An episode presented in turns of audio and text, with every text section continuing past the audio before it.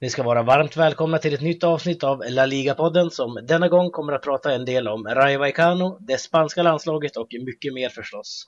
Daniel Jakobsson heter jag och efter två veckors frånvaro återförenas jag nu med min högra hand Sam Saidi som har varit ute på resande fot. Hur har resan varit Sam?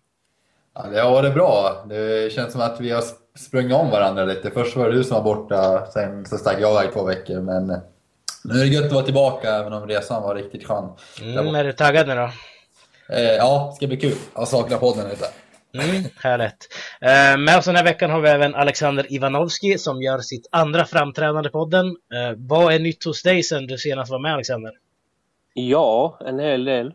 Um, först och främst kan jag säga att jag har eh, flyttat ner till eh, Madrid och mm. uh, jobbar och följer, följer ligan lite närmare. Framförallt um, Madridlagen för att jag bor i Madrid men även ligan i helhet. Mm. Um, utöver det så, uh, ja. Är, utöver, uh, jag vet inte om det är mycket eller lite men utöver det så är det väl inte så mycket. ja, det är väl ganska stor grej ändå, liksom flytta ner till Spanien. Vi har ju alla här, både jag och Sam, bott i Spanien tidigare också. Vi vet ju hur härligt det är där nere. Um, som sagt, mm. Alexander bor i Madrid och följer alltså spansk fotboll väldigt nära. Uh, förmodligen närmast av oss alla då, med tanke på att han faktiskt är där. Uh, tidigare, när du var med här, uh, Alexander, så var det som rollen som någon typ av Atletico Madrid-expert kan man ju säga.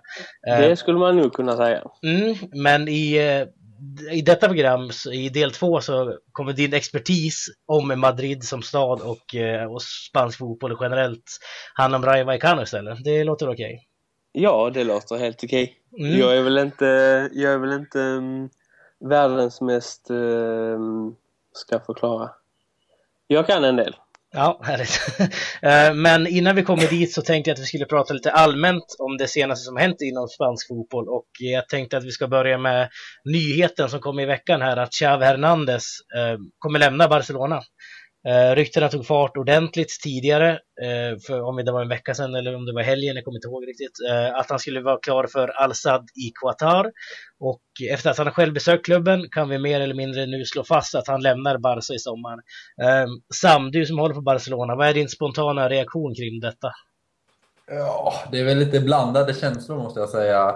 Jag har ju alltid liksom i, min, i, i, min hjärna, eller hos mig, har jag alltid tänkt att Xavi ska bara stanna kvar i Barcelona karriären ut och bara sakta trappa ner och ta liksom en annan roll som han gjort den här säsongen bland annat. Och sedan sluta och få den här perfekta historiken med Barcelona B och så hela vägen Barcelona. Mm. Men eh, nu blir det ju tyvärr inte så och ja, det är väl lätt här att sitta och klandra honom. Det gör jag kanske inte heller, men tycker att man ska vara kvar i Barcelona och liksom eh, visar som han andas hela den här barcelonismen. Men jag förstår honom. Det kan ju vara kul att testa på Qatar, få ut lite extra miljoner nu här på slutkanten av karriären. Mm. Vad är din eh, reaktion eller liksom dina tankar kring den här övergången, Alexander? Eh, jag kan säga att jag håller med Sam lite. Um, att jag trodde att de skulle vara i Barcelona och så här hela tiden. Men eh, han kommer ju troligen till 99% att, att komma tillbaka vad jag tror i alla fall. Och vad jag hoppas för, för Barcelonas bästa. Eh, men sedan så, så jag tror han skrev, eller att han kommer skriva på för två år. Eller mm. två eller tre år för. Mm. Men du tänkte att han eh, skulle komma tillbaka som spelare då, eller i någon ledarroll eller? Eh, jag tänkte som ledarroll då, som, som Sam sa, att börja kanske ta, ta över Barcelona B eller eh, något, något annat, alltså något lag under A-laget. Sen liksom jobba sig upp som som han också nämnde. Men eh, det jag även hörde det var ju att eh, han skulle spela i ett par år eh, i, i Qatar i klubben. Och efter det så skulle han eh, ta över Qatars landslag inför VM som spelas där 2022. Om jag inte minns helt fel för mig. Eh, så att han liksom kommer in i den här, jag ska väl inte säga Qatars fotbollskultur, mm. men eh, så att han vet liksom hur hur det fungerar och, och allting mm. där borta. Så det, det var det var jag, vad jag läste i alla fall. Men jag, jag trodde som samma att han skulle stanna. Men jag tror ändå att som man ser många fotbollsspelare som, som vill ta de sista åren på något mer exotiskt ställe. Alltså, vissa flyttar till USA, vissa till Kina, mm. vissa till, eh, till något eh, arabland. Så att... Eh, ja. Eh, ja. Ja, det, är, det är så den moderna fotbollen är nu mer eller mindre. Men varför lämnar han då Sam? Varför lämnar Xavi ditt Barcelona i detta läge? Ja, det, jag trodde ju nästan att han skulle lämna innan, alltså om han skulle lämnat så var det väl nu när Luis Enrique tog över för de eh, man sa att de inte kom överens och att det var lite beef tidigare också när de spelade ihop bland annat. Eh, att de kanske inte var överens om hur, hur Barcelona ska spela sin fotboll. Eh, att det finns ja, några små falanger i Barcelona som har lite, lite olika idé på den här grundidén som Barcelona besitter. Eh, så att jag trodde, skulle han lämna så var det i, nu i förra sommaren, men i och med att han, han och Enrique ändå hittade varandra så kändes det någonstans som att ja, men nu blir han ju kvar hela karriären. Men det där ligger väl kvar någonstans samtidigt. Liksom, han känner väl att han har lite han har väl mer att ge. Eh, kanske inte på den här nivån där Barcelona är nu, eller på den absoluta toppnivån, men han vill fortfarande kunna spela. Och känner inte att han vill sitta på bänken och kanske bara spela lite då och då när det behövs. Utan han vill, han vill spela fotboll tror jag. Samtidigt som jag också tror att det finns en ekonomisk aspekt i det här. Det kan vi inte komma ifrån. Mm. Eh, hur har snacket gått måste... ner i Spanien då Alexander, tänker jag här nu, eh, kring att Xavi lämnar det. Det är en väldigt stor ikon inom spansk fotboll som faktiskt lämnar landet nu. Var, finns det någonting man kan ta upp därifrån? Jag tänkte bara slinka in här med det innan jag, går, innan jag spinner vidare på det du sa. Frågan är ju egentligen om man kommer att tjäna så mycket mer än han gör i Barcelona. Det vet man ju för sig inte.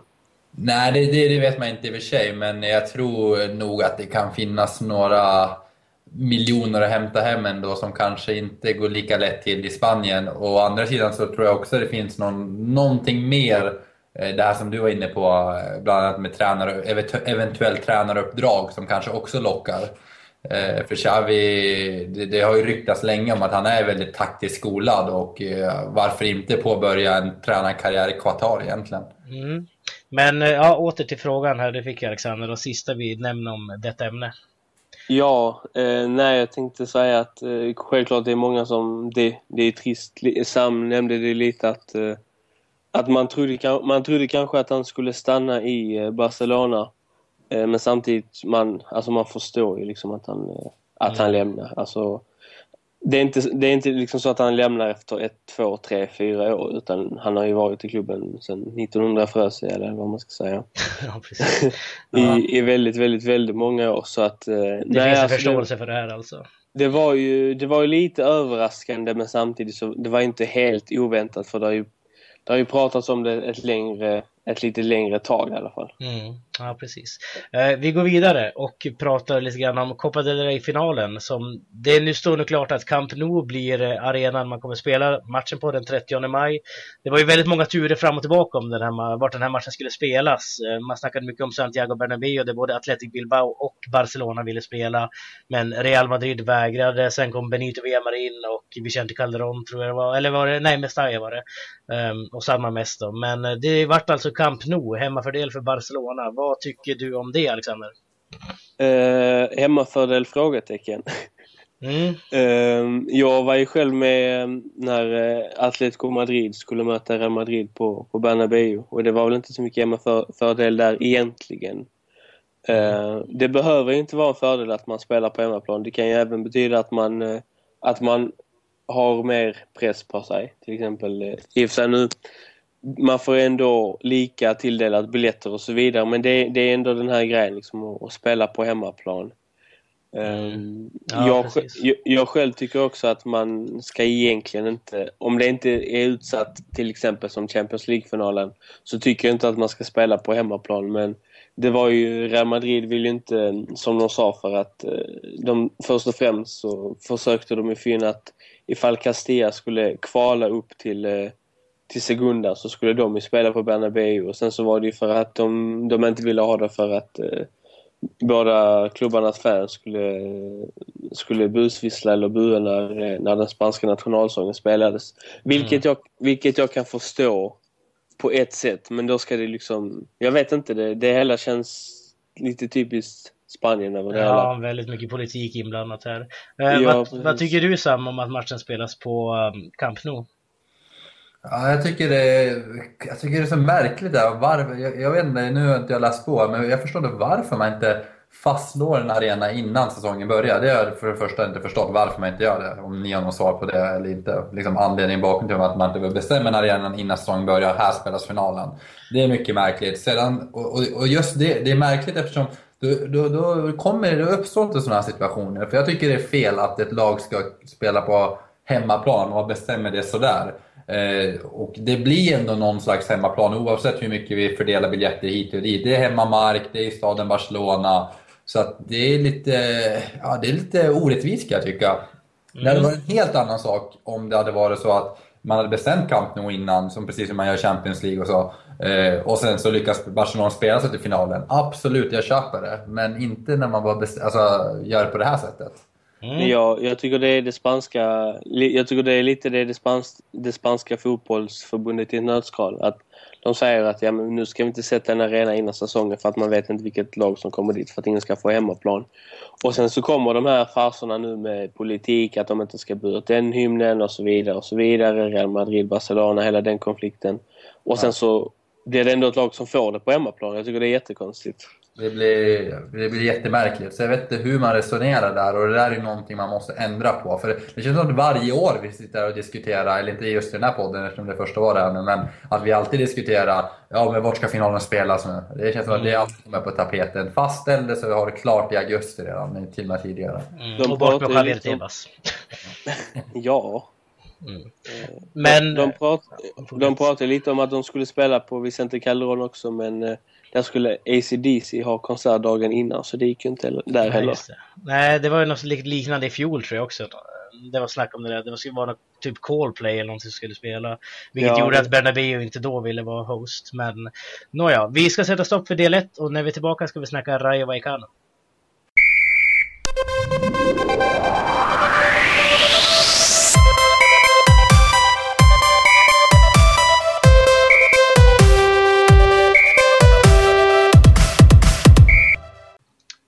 Ett av La Ligas roligaste och mest annorlunda klubbar är, åtminstone enligt mig, Rayo Vallecano.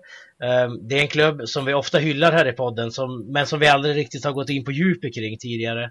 Ehm, under säsongen har Rayo, precis som de brukar, blandat och gett och ligger just nu på en elfte plats i tabellen. Ehm, Alexander, är det en eh, godkänd position för ett lag som Rayo, tycker du? Jag skulle säga att den, eh, jag blev faktiskt eh, lite halvöverraskad av Rayo denna säsongen. Ehm, jag skulle säga att det, det, det, är en väldigt bra position för dem och jag trodde, jag trodde faktiskt att det skulle gå sämre för dem i och med att de har, eh, de har ju precis varit, varit på gränsen de andra säsongerna. Kanske inte förra säsongen, då slutade de ju tolva. Mm. Men om man, tänker på, om man tänker på säsongen innan med den här eh, dramatiska det var väl då den här dramatiska matchen mot eh, Granada tror jag på hemmaplan. Eh, I, I vilket fall som helst. Jag tycker att det är en väldigt bra eh, position för dem om de nu kan hålla den. Eh, och eh, det, det, är ett, det, är ett, väldigt roligt spelande lag för att Paco Gemes har en väldigt offensiv anfallsfilosofi. Men eh, det är ungefär som eh, när Javier Aguirre eh, var i Atletico, likadant med Kiki Sanchez Flores i början. Eh, det är ju allt, alltså han bygger ett lag framifrån. Det var som eh, när, eh, när eh, Aguirre var i Atletico så var det ju Agüero och Follan längst, längst fram. Det är liksom ett väldigt bra anfallspar. Men sen så hade du Pablo och Juanito som ett mittbackspar som var mm. väldigt dåliga. Om man nu, om man nu jämför det med, med dagens Rayo liksom. Mm. Eh, vi har ju Alberto Bueno som vi kommer att gå in på snart som är en väldigt bra anfallare. Leo Baptistao. Eh, Manuccio som är helt okej. Okay.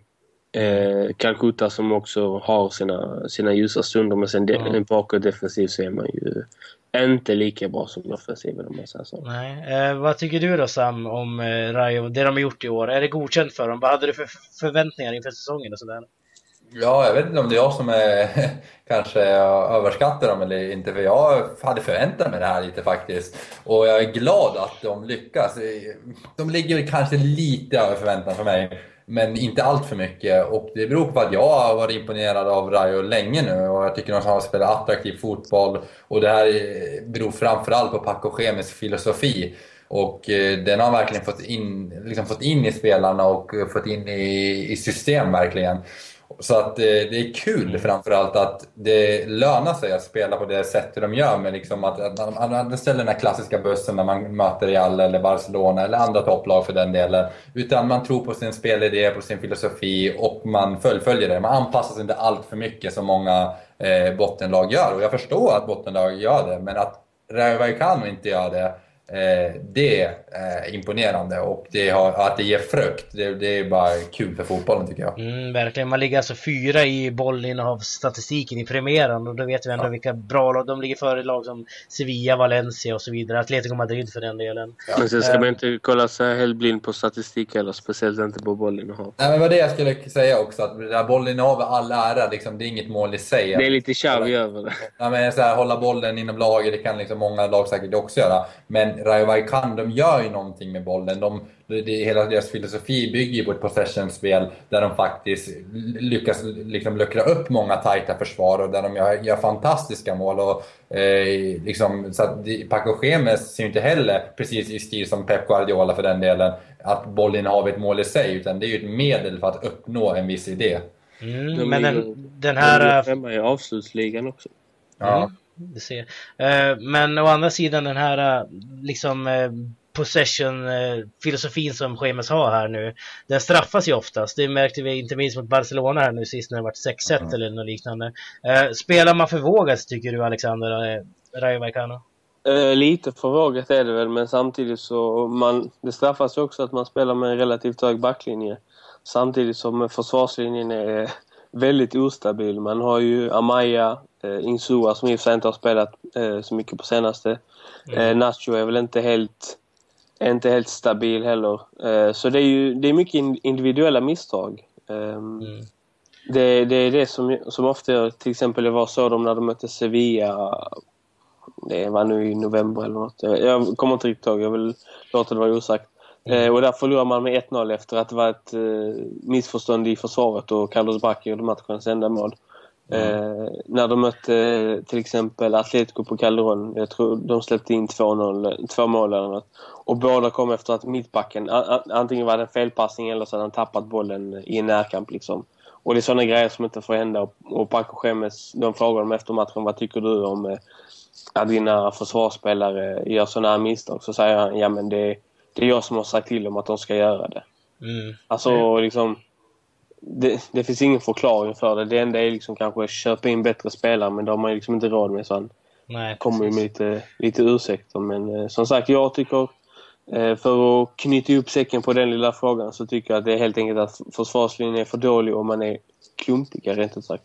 Mm, hur ser du på Paco Gemes filosofi här nu Tycker du man spelar lite för vågat? Borde man kanske falla ner lite mer? Eller vad tycker du om hela Rayo-konceptet?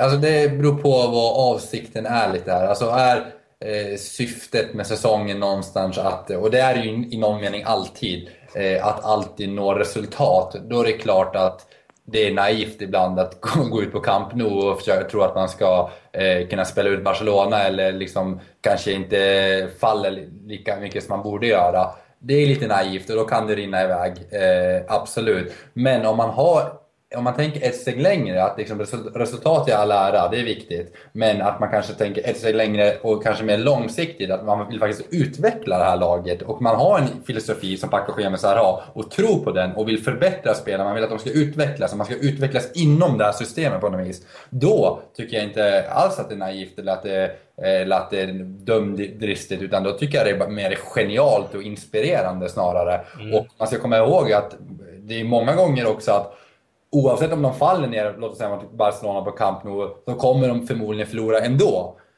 På samma sätt, det är bara att siffrorna kanske stannar nere lite mer. Att det kanske blir 3-0 istället för 5-0 eller 6-1 som det blev den här gången. Men å andra sidan så risk, man, man riskminimerar inte utan har Barcelona lite sämre dag, Rayo liksom får till sitt spel och liksom följer Paco Schemes plan punkt och prickar, då skulle de kunna faktiskt vinna Barcelona eh, liksom en, om man har en sån dag. Mm, precis. En som i sådana fall skulle hjälpa till väldigt mycket är ju Alberto Bueno som jag tänkte vi skulle prata lite grann kort om här. När jag var borta så pratade ni en del om det här Sam också, om Bueno och hans mm. säsong. Uh, han har gjort 15 ligamål, alltså är bästa spanjor i skytteligan. Um, hur kommer det sig att det går så bra för honom just nu, Alexander, med detta Rayo Vallecano?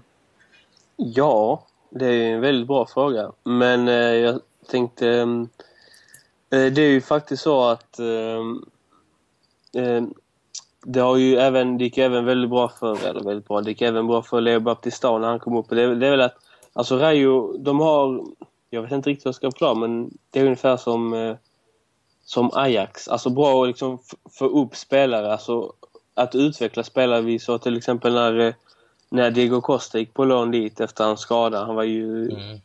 någon minut, eller inte någon minut, men han var väl någon dag från att skriva på för eh, Fenerbahce, tror jag det var, eller Galatasaray. Eh, men sen så gick han till Rayo istället och han, han, har liksom alltid, han har liksom alltid sagt att han tackar Rayo för, eh, för sin karriär. För att det, var där de hjälpte honom liksom att tro på sig själv och lyfte fram honom. Eh, och jag tror att det, i och med att det är en ganska, om man säger att det är en mindre klubb så, kanske, så känner kanske så Alberto Bueno som en som den stora stjärnan i laget om man säger så. Mm. Eh, även om, även om Leo Baptista och Man, Manuccio faktiskt är väldigt, eh, är väldigt uppskattade så men det är väl att han är den, alltså han är spjutspetsen i anfallet. Mm. Och det tror jag är en av nycklarna till att, att det går så bra för honom. Mm, precis. Nu är klubbar som Napoli, Palermo och Porto exempelvis ute efter honom. Tror du att han kommer stanna Sam? Det tror jag dessvärre inte. Jag tror han kommer röra på sig. Eh, han är ju trots allt 27 om jag minns rätt här nu. Eh, och eh, han har några år, han är på absolut liksom sin prime just nu så att eh, han vill nog te testa liksom andra alternativ nu när han har gjort en så bra säsong. Men eh, apropå Buenos liksom frammarsch, alltså han är ju lite en late bloomer, det kan vi inte komma ifrån. Och jag tror också det här hänger ihop med lite det jag var inne på tidigare, att Vallecano, inte bara packa schemat utan som klubb, de är kanske inte så... Alltså det är klart de vill ha resultat, men de vill utveckla spelare också. Diego Costa är ett exempel, Bueno är ett, ex, ett exempel. Och, Saul också. Ja, precis. Saul också. Så att eh, jag tror Vallecano som klubb faktiskt eh, är ett bra ställe för att utveckla sina fotbollskunskaper. Mm. Sen eh, tror jag också att en, en, en anledning till att han måste, eller måste, men en, en anledning till att han lämnar, troligen lämnar, det är att eh, det är ju för ekonomins skull också. Ja, mm, precis.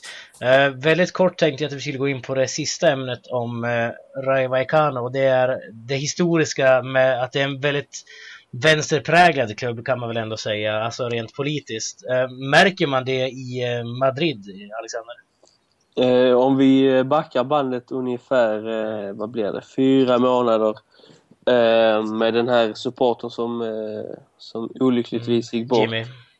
Jimmy. Eh, så var det ju, så var det ju, i grund och, det var ju fotbollsfans i grund och botten som slogs. Men det var egentligen fotbollsfans med olika politiska åsikter.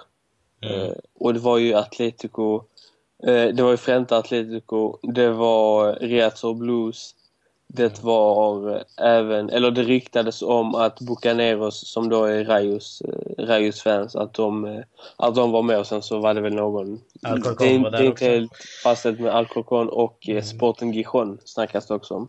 Mm.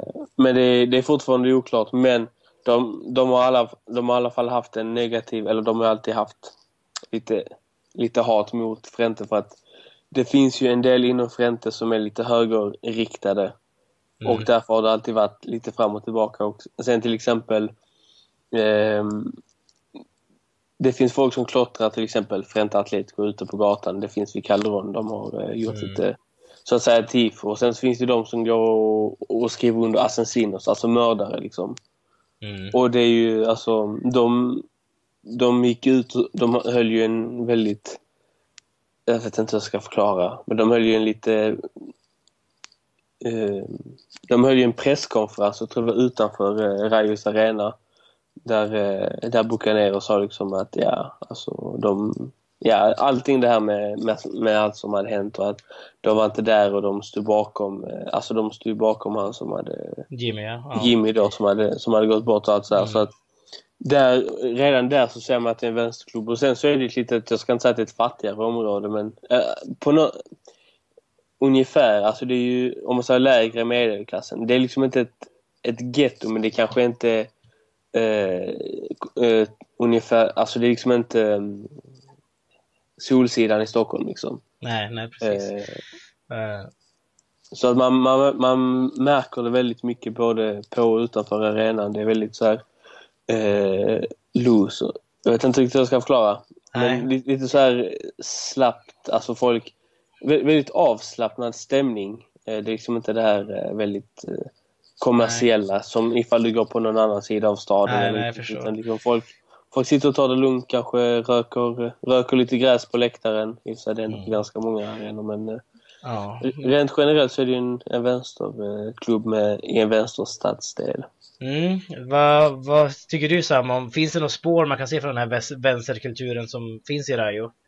Ja, det, det tycker jag absolut. Och då skulle jag vilja lyfta fram en annan aspekt här. Inte bara att det, eh, nu har vi pratat mycket om våld här och klotter och vad det kan vara. Jag skulle snarare säga att det som visar att de är mer en vänsterklubb som kanske har lite mer solidaritet och så. Det är väl kanske bara att titta på den här gamla tanten Carmen som de hjälpte och eh, hjälpte så att hon inte blev vräkt när, när klubben gick in och faktiskt betalade för hennes lägenhet. Det är ett exempel på eh, liksom en vänsterideologi, solidaritet, man tar hand om varandra och så vidare.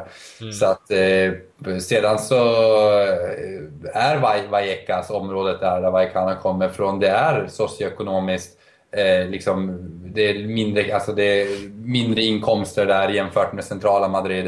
Eh, det är kanske, getto kanske är fel ord, men det är ett litet halvt getto och det är lite lägre klass helt enkelt. Så att Det, det, det är inget ställe du vill gå eh, ensam klockan fyra på natten som Nej, turist. Och det, av den anledningen så har väl det också gjort att klubben har tagit mer en vänsterriktning. Liksom. Eh, Tänker mig San Pauli i Tyskland skulle man kunna jämföra med lite. Ja, härligt. Eh, vi ska sätta stopp här och när vi är tillbaka ska vi snacka landslaget.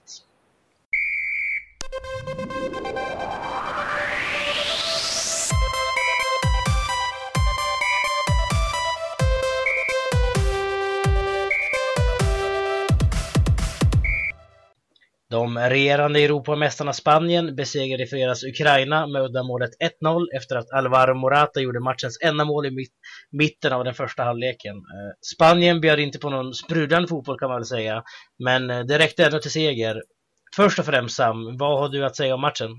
Ja, vad ska man säga? Eh, en stark jag, jag vill säga stabil seger, för det är det ju egentligen. Men när man sätter det i relation eller liksom jämför med det gamla Spanien så känns den väldigt instabil. Eh, med tanke på att eh, det gamla La Selección var så oerhört duktig på att kontrollera matcher. Det, var som, det var kändes som att man bara satt och väntade, bara, hur, hur mycket ska det här bli?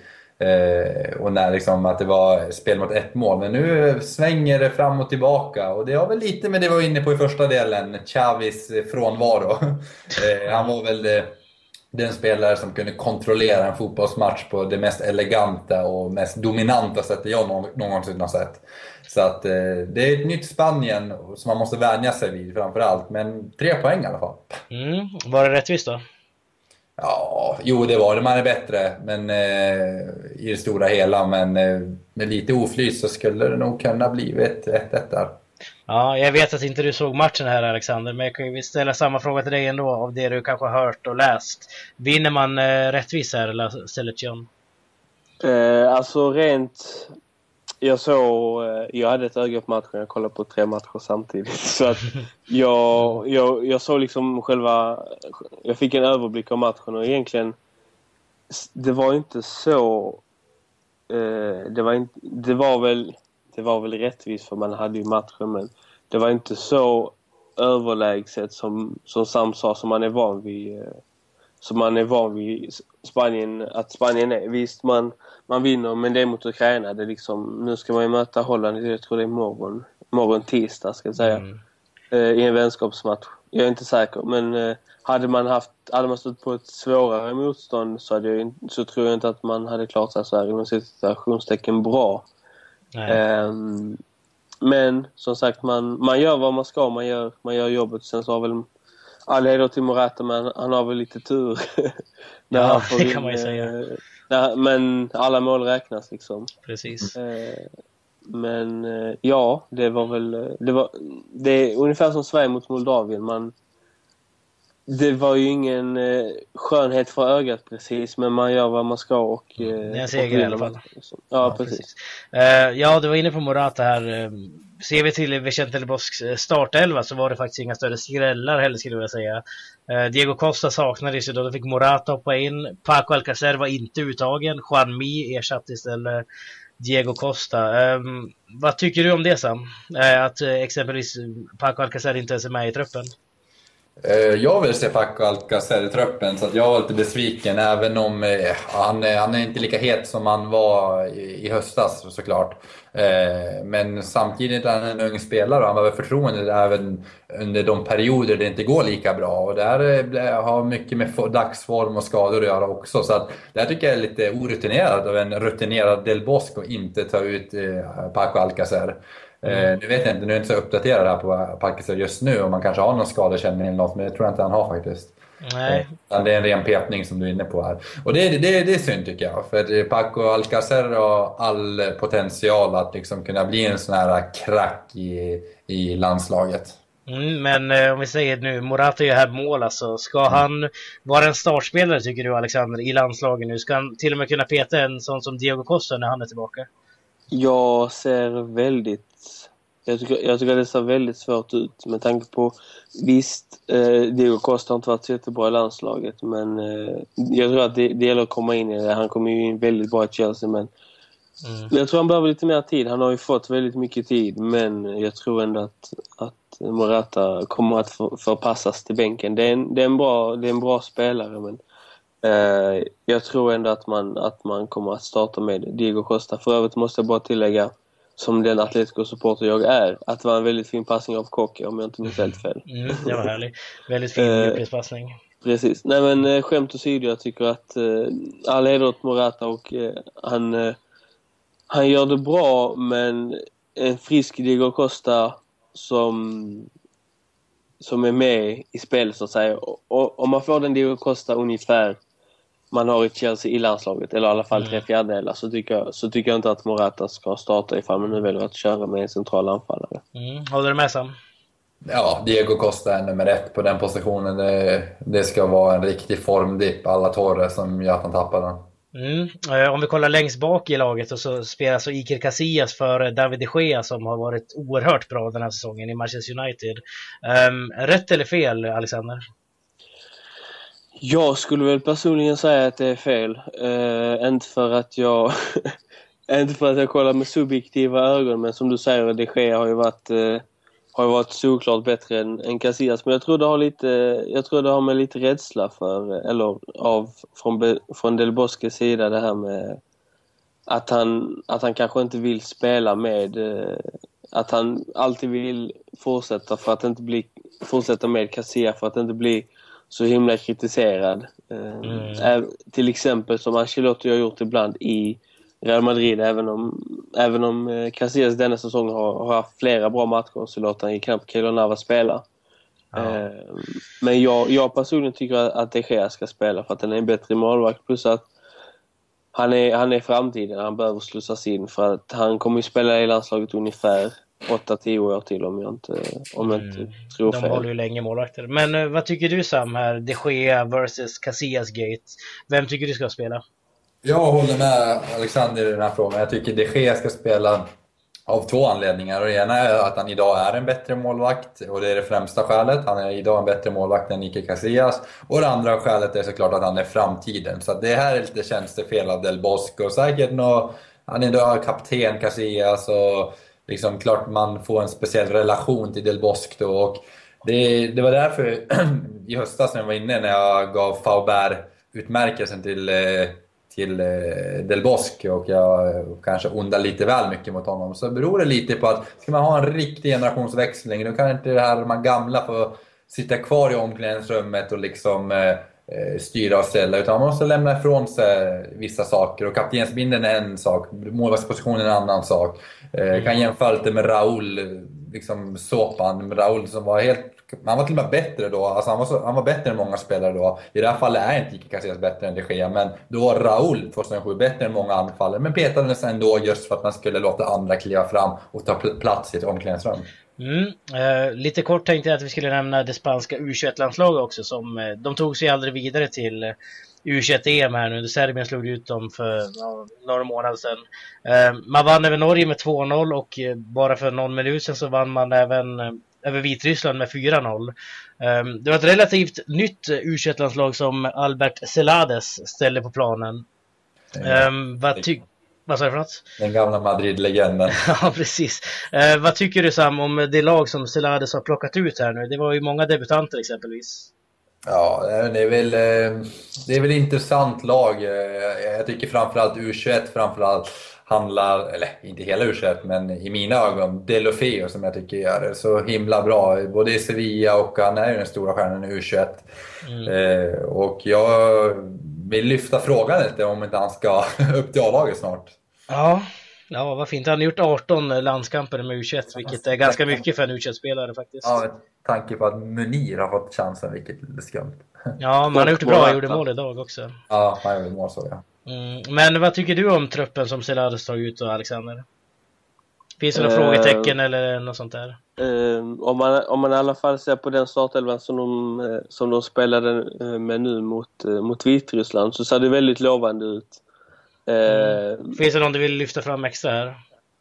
Alltså, om man... Både hjärta och hjärna Oliver Torres har ju gjort det väldigt bra i Porto i alla fall. Speciellt denna nu denna säsongen. Han har gjort det extremt bra och eh, jag har inte följt honom så jättemycket i landslaget men han har, eh, han har varit eh, grymt bra i Porto och jag tror att det kommer... Eh, han kommer vara en, en av de... Eh, det var ju, jag tror det var U18-landslaget som något år sedan... De bildade en väldigt bra triangel med Oliver Delofeu och eh, Jesse. Mm. Eh, när de spelade, jag tror det var U18-EM för ett par år sedan. Och eh, jag tror att, de, eh, att han kommer vara en, en eh, av byggstenarna för att spela bakom bland annat då Delofeu och, och eh, de andra väldigt talangfulla anfallarna i, i u laget Mm, det ska bli intressant att se vad denna nya generation kommer att bidra med till eh, spansk eh, fotboll framöver här. vi ska faktiskt, ursäkta, runda av programmet här nu, men innan vi gör det så tänkte jag att Sam ska köra som nu faktiskt tillbaka och tar över den här veckolistan igen. Du ska få avsluta med veckans Socker och veckans faubär Sam. Ja, även nu har jag varit borta två veckor så att eh, jag vet inte om ni... Nu har inte jag, har inte jag koll på vilka du valde fram, Faber och Tokiero förra veckan, men eh, jag vill lyfta fram Gerard Piqué som har...